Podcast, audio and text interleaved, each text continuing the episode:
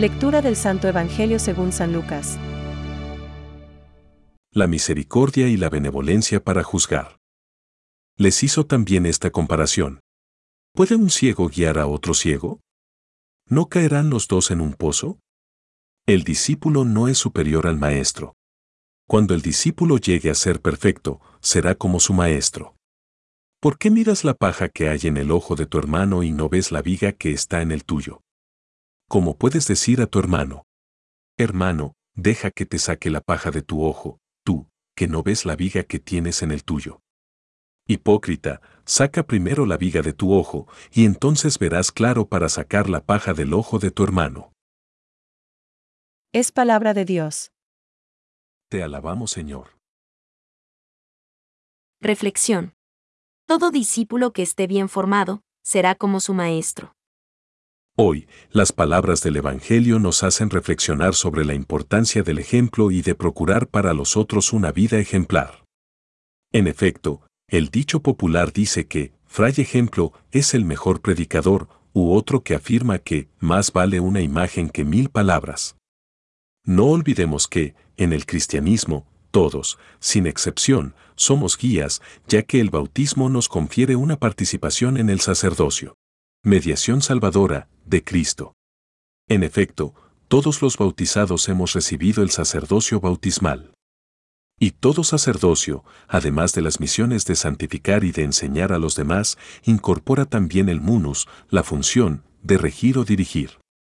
Sí, todos, queramos o no, con nuestra conducta tenemos la oportunidad de llegar a ser un modelo estimulante para aquellos que nos rodean. Pensemos, por ejemplo, en la ascendencia que unos padres tienen sobre sus hijos, los profesores sobre los alumnos, las autoridades sobre los ciudadanos, etc. El cristiano, sin embargo, debe tener una conciencia particularmente viva acerca de todo esto. Pero, ¿podrá un ciego guiar a otro ciego? Lucas 6:39. Para nosotros, cristianos, es como una llamada de atención aquello que los judíos y las primeras generaciones de cristianos decían de Jesucristo. Todo lo ha hecho bien. Marcos 7:37. El Señor comenzó a hacer y enseñar. Hechos 1 a 1. Debemos procurar traducir en obras aquello que creemos y profesamos de palabra. En una ocasión, el Papa Benedicto XVI, cuando todavía era el cardenal Ratzinger, afirmaba que el peligro más amenazador son los cristianismos adaptados, es decir, el caso de aquellas personas que de palabra se profesan católicas pero que, en la práctica, con su conducta, no manifiestan el radicalismo propio del Evangelio. Ser radicales no equivale a fanáticos, ya que la caridad es paciente y tolerante, ni a exagerados. Pues en cuestiones de amor no es posible exagerar. Como ha afirmado San Juan Pablo II, el Señor crucificado es un testimonio insuperable de amor paciente y de humilde mansedumbre. No se trata ni de un fanático ni de un exagerado. Pero sí que es radical, tanto que nos hace decir con el centurión que asistió a su muerte.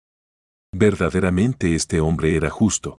Lucas 23:47. Pensamientos para el Evangelio de hoy. Procurad adquirir las virtudes que creéis que faltan a vuestros hermanos, y ya no veréis sus defectos. Porque no los tendréis vosotros. San Agustín.